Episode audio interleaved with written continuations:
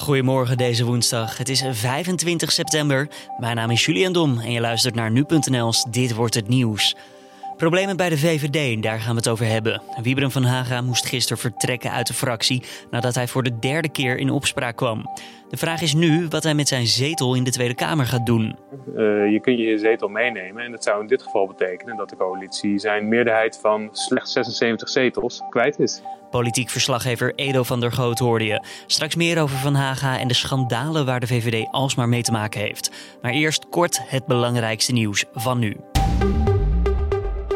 Nancy Pelosi, de democratische voorzitter van het Amerikaanse Huis van Afgevaardigden, heeft dinsdag formeel een vooronderzoek naar de mogelijke afzettingsprocedure van de Amerikaanse president Donald Trump aangekondigd. The actions of the Trump presidency revealed the dishonorable fact of the president's betrayal of his oath of office, betrayal of our national security, and betrayal of the integrity of our elections. Therefore, today, I'm announcing the House of Representatives moving forward with an official impeachment inquiry. Trump reageerde en noemde het besluit op Twitter een heksenjacht. Aanleiding voor het besluit is een melding over een telefoontje van Trump aan zijn Oekraïense ambtsgenoot Volodymyr Zelensky afgelopen juli. Trump zou hem hebben verzocht om een corruptieonderzoek te starten naar de democraat Joe Biden en zijn zoon. Daarnaast melden Amerikaanse media dat de president ook zou hebben gedreigd met het inhouden van geld dat was bestemd voor Oekraïne. Biden maakt grote kans om de democratische presidentskandidaat en daarmee dus ook Trumps politieke opponent te worden tijdens de verkiezingen van 2020. De Democraten stellen dat Trump zijn macht als president heeft misbruikt voor het winnen van zijn herverkiezing. Een gletsjer aan de Italiaanse kant van de Mont Blanc stort mogelijk binnenkort naar beneden. De lokale Italiaanse autoriteiten hebben uit voorzorg twee wegen afgesloten vanwege lawinegevaar. Het gaat om de gletsjer en vergeef me als ik het verkeerd uitspreek, Plan Pincieux. Een ijsmassa in de buurt van de Italiaans-Franse grens. Zo'n 250.000 kubieke meter ijs dreigt naar beneden te storten daardoor. Volgens de krant La Repubblica verschuift de gletsjer dagelijks zo'n 50 tot 60 centimeter. Dat is een rappe versnelling in vergelijking met eerdere dagen. Uit voorzorg is er ook een plan opgesteld om inwoners te redden die vast zouden komen te zitten als de lawine de wegen verspert. Het gaat om 20 inwoners van een afgelegen gebied. En dan het AD. De krant schrijft dat het einde dreigt voor de vrijwillige brandweer. Dat vanwege Europese regels, waardoor vrijwilligers betaald moeten worden. Aangezien 80% van het Nederlandse brandweerpersoneel bestaat uit vrijwilligers, en dat zijn zo'n 19.000 mensen, betekent dat een enorme kostenpost. En momenteel krijgen zij een vergoeding voor de opleiding die ze doorstaan, hun inzet en het oefenen. Deze vorm van vrijwilligers naast vaste brandweerlieden zou echter niet meer realistisch zijn door de Europese regelgeving. Een landelijk taskforce houdt zich nu bezig met de mogelijke gevolgen, schrijft de krant. En het Openbaar Ministerie heeft verdenkingen tegen Nederlands meest gezochte crimineel, Ridouan Taghi, dinsdag uitgebreid met een poging tot moord in Rotterdam in 2016 en de opdracht voor het met een bezoek beschieten van een zaak in Nieuwegein. De moord op Ronald Bakker in 2015 en de poging tot moord op en de uiteindelijke liquidatie van misdaadblogger Martin Kok in 2016 werden eerder al toegevoegd aan de tenlastenlegging. Beide incidenten zouden te maken hebben met een wraakactie, omdat werd vermoed dat Bakker informatie aan de politie had verstrekt. De nieuwe verdenkingen werden dinsdag achter gesloten deuren besproken. De rechtbank had afgelopen vrijdag besloten dat de pers en het publiek niet welkom zijn. Advocatenkantoor Fiek en Partners Advocaten diende nog een verzoeking om de media alsnog toe te laten, maar dat werd afgewezen. En dan ons gesprek van deze dag. Wieberen van Haga.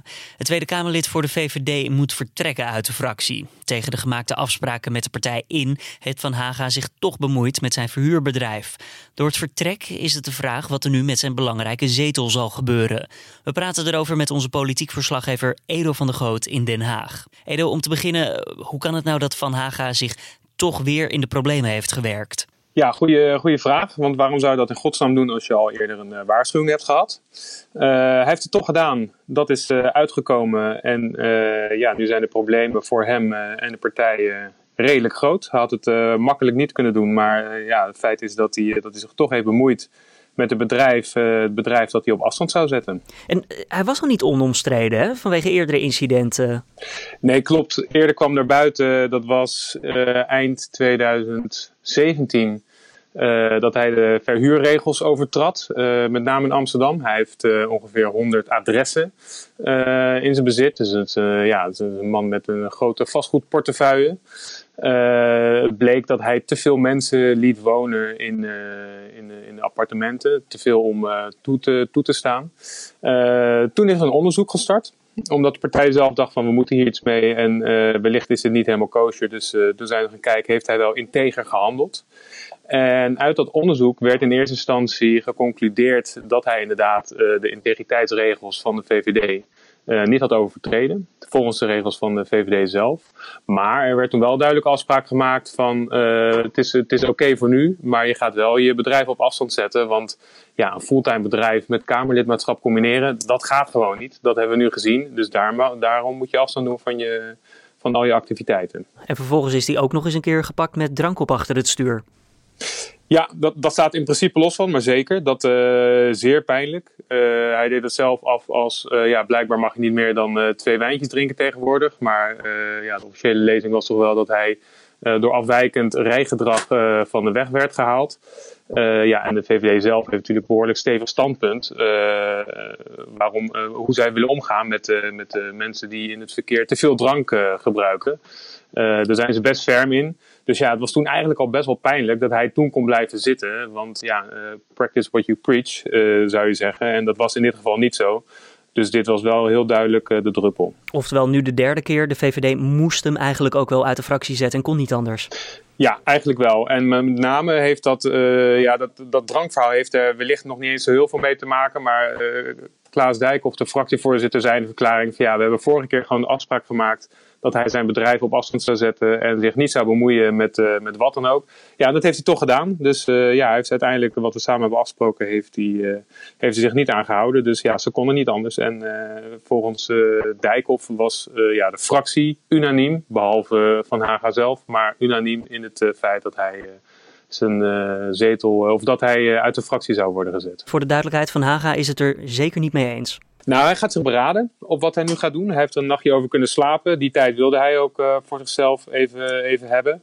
En ja, de komende dagen zal duidelijk worden wat er precies gaat gebeuren met zijn zetel. Want hij heeft er nog geen uitsluitsel over gegeven. Je kunt namelijk als Kamerlid, als je eenmaal in de Kamer zit, kan de partij jouw zetel niet afnemen. Uh, als je uit de fractie wordt gezet of als ze simpelweg uit de partij zetten. Uh, dus ja, dat gebeurt natuurlijk vaker. Uh, je kunt je zetel meenemen en dat zou in dit geval betekenen dat de coalitie zijn meerderheid van slechts 76 zetels kwijt is. Die zetel is super belangrijk dus voor die coalitie, want ja, die, het, gaat er, het gaat er maar om één wat je al zegt. Ja, enerzijds wel. aan de andere kant hoor je ook wel, ook bij de oppositie wel geluiden dat het misschien toch wel meevalt wat voor problemen dit zijn, want ja, we weten allemaal dat sinds dit voorjaar uh, is de oppositie eigenlijk zijn meerderheid al kwijt in de Eerste Kamer. Dus er moest al onderhandeld worden met uh, oppositiepartijen. Uh, dus ja, wat dat betreft verandert er voor de coalitie niet zo heel erg veel. ja, wat, wat wel nog kan gebeuren is, maar goed, dat, dat, dat zijn een beetje de, de, de, technische dingetjes. De debataanvragen kunnen geblokkeerd worden als de volledige oppositie bijvoorbeeld tegen is. Uh, ja, dan, dan kan bijvoorbeeld een, een coalitie kan een, een, debat niet meer in, in zijn eentje uh, doorduwen of juist tegenhouden. Dat, dat soort kwesties kunnen alleen in de Tweede Kamer nog wel worden bepaald, maar echt de grote wetten, dus nou, uitwerking van pensioenakkoord, uitwerking van het klimaatakkoord, dat soort zaken. Ja, dat zijn allemaal wetten die ook in de Eerste Kamer behandeld moeten worden. Belastingplan, alle begrotingen die er nu uh, aankomen. Ja, en daarvoor had de oppositie echt al de, of de coalitie had daarvoor echt al de steun van de oppositie nodig. In de Eerste Kamer kan de oppositie dus redelijk veel. Zien ze dit dan nu ook uh, als een opening voor nieuwe kansen in de Tweede Kamer? Nee, je moet het zo zien dat uh, die twee kamers, kijk, veel aandacht gaat natuurlijk altijd uit naar de Tweede Kamer. Daar vindt echt het politieke debat plaats. Maar als er echt een, uh, ingestemd moet worden met een wet, uh, was het in de Eerste Kamer al zo dat, uh, dat de macht ook al deels bij de oppositie lag. Met name GroenLinks en PvdA, die in de Senaat in hun eentje de coalitie aan een meerderheid kan helpen. En dat zie je ook al een tijdje in de debatten, met name tijdens de algemene politieke beschouwingen van vorige week. De oppositiepartijen zijn daar al lang mee begonnen. Uh, bijvoorbeeld Lodewijk Asscher, leider van de PvdA, die liet afgelopen zomer al weten. Uh, ja, ik ga misschien niet instemmen met de onderwijsbegroting als uh, dit of dat niet wordt gedaan. Of met de begroting van Binnenlandse Zaken en, en Wonen als ik mijn zin niet krijg op deze punten. Dus dat spel was lang begonnen. Oké, dan de VVD nog eventjes. Ja, die partij heeft sowieso vaker te maken gehad met schandalen. Niet alleen als het om Van Haga gaat. Maar toch lijken ze ja, enigszins zichzelf staande te weten houden. Zeker ook in peilingen. Heb je een verklaring daarvoor? Nou, dat is altijd lastig, hè? want in trends van peilingen wordt niet per se gevraagd van uh, vind je het uh, vervelend dat die partij altijd uh, betrokken is bij integriteitskwesties. het klopt inderdaad dat als je meerdere peilingen naast elkaar legt, dat de VVD de laatste, laatste weken, laatste maanden stevig de grootste is ja, blijkbaar maakt dat dus niet uit. Vinden, ze, kiezers dat, uh, vinden kiezers dat niet vervelend? Helemaal zeker weet je dat natuurlijk niet. Omdat uh, je, kan natuurlijk niet aantonen of daar een uh, correlatie zit. maar vooralsnog is dat niet, blijkbaar niet hetgene dat, dat, dat kiezers het meeste bezighoudt. Dankjewel, politiek verslaggever Edo van der Goot vanuit Den Haag. En vandaag dus meer op nu.nl, hoogstwaarschijnlijk over die zetel. Wat gaat ermee gebeuren? Dan kijken we ook nog even verder naar de nieuwsagenda voor deze woensdag. Het adviescollege stikstofproblematiek komt met het advies over hoe op korte termijn om te gaan met de stikstofproblematiek in Nederland. In mei oordeelde de Raad van State dat de manier van stikstofreductie hier in Nederland in strijd is met Europese regels, omdat het schadelijk is voor beschermd natuurgebied. Hierdoor zijn vergunningen voor tal van projecten ingetrokken. En het Britse lagerhuis komt voor het eerst sinds 9 september weer bijeen. Het Hoge Rechtshof in Londen heeft gisteren bepaald dat de door premier Boris Johnson afgekondigde schorsing van vijf weken onwettig is. Naar verwachting zal ook premier Johnson aanwezig zijn. Hij heeft de algemene vergadering van de Verenigde Naties in New York vervroegd verlaten en keert deze ochtend terug in Londen. En ook vandaag de inhoudelijke behandeling van de zaak tegen de moeder van de baby die in 2016 in Amsterdam dood werd aangetroffen. De 27-jarige vrouw wordt vervolgd voor het doden van het jongetje en het verbergen van zijn lichaam. De vader van het kind, die na jaren werd gevonden dankzij DNA-verwantschapsonderzoek, leidde de politie naar de vrouw. Hij wordt zelf verdacht van het oplichten van meerdere vrouwen. Ochtends her en der nog wat regen bij temperaturen van ongeveer 13 graden. Overdag vervolgens wisselend bewolkt met soms een bui. En vooral in het zuiden van ons land is er wel redelijk een grote kans op regen. De temperaturen liggen smiddags rond de 17 naar de 18 graden. En de kans op regen die neemt s'avonds af.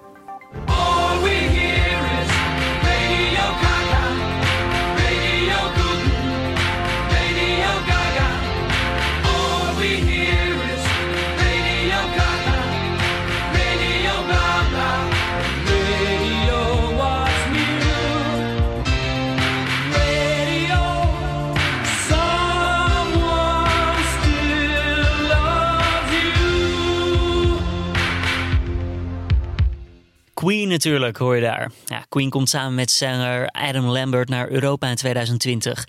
En 29 mei staat de band in de Ziggo Dome in Amsterdam. En de kaartverkoop die start deze woensdagochtend om 11 uur.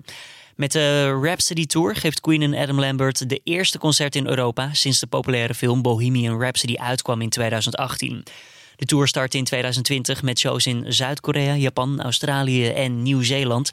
En vervolgens komen ze naar Europa toe op 24 mei in Italië. En na Italië gaat de band door naar Parijs en Antwerpen om vervolgens aan te komen zodat je ze kan zien en horen in Amsterdam.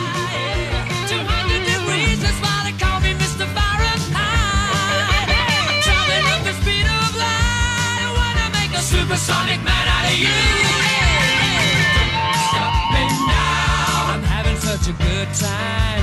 I'm having a ball. Don't stop me now. If you wanna have a good time.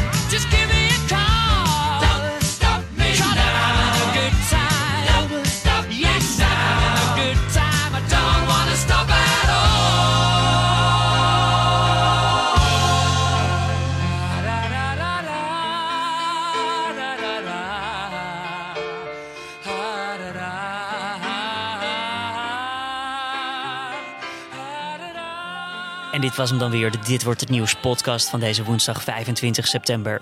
Wat je ook gaat doen vandaag, heel veel succes ermee. Maak er een mooie dag van. Blijf vooral luisteren naar de Dit Wordt Het Nieuws podcast. We zijn er elke ochtend om 6 uur s ochtends op de voorpagina van nu.nl. Heb je tips of feedback voor ons? Knal het deze kant op via podcast.nu.nl.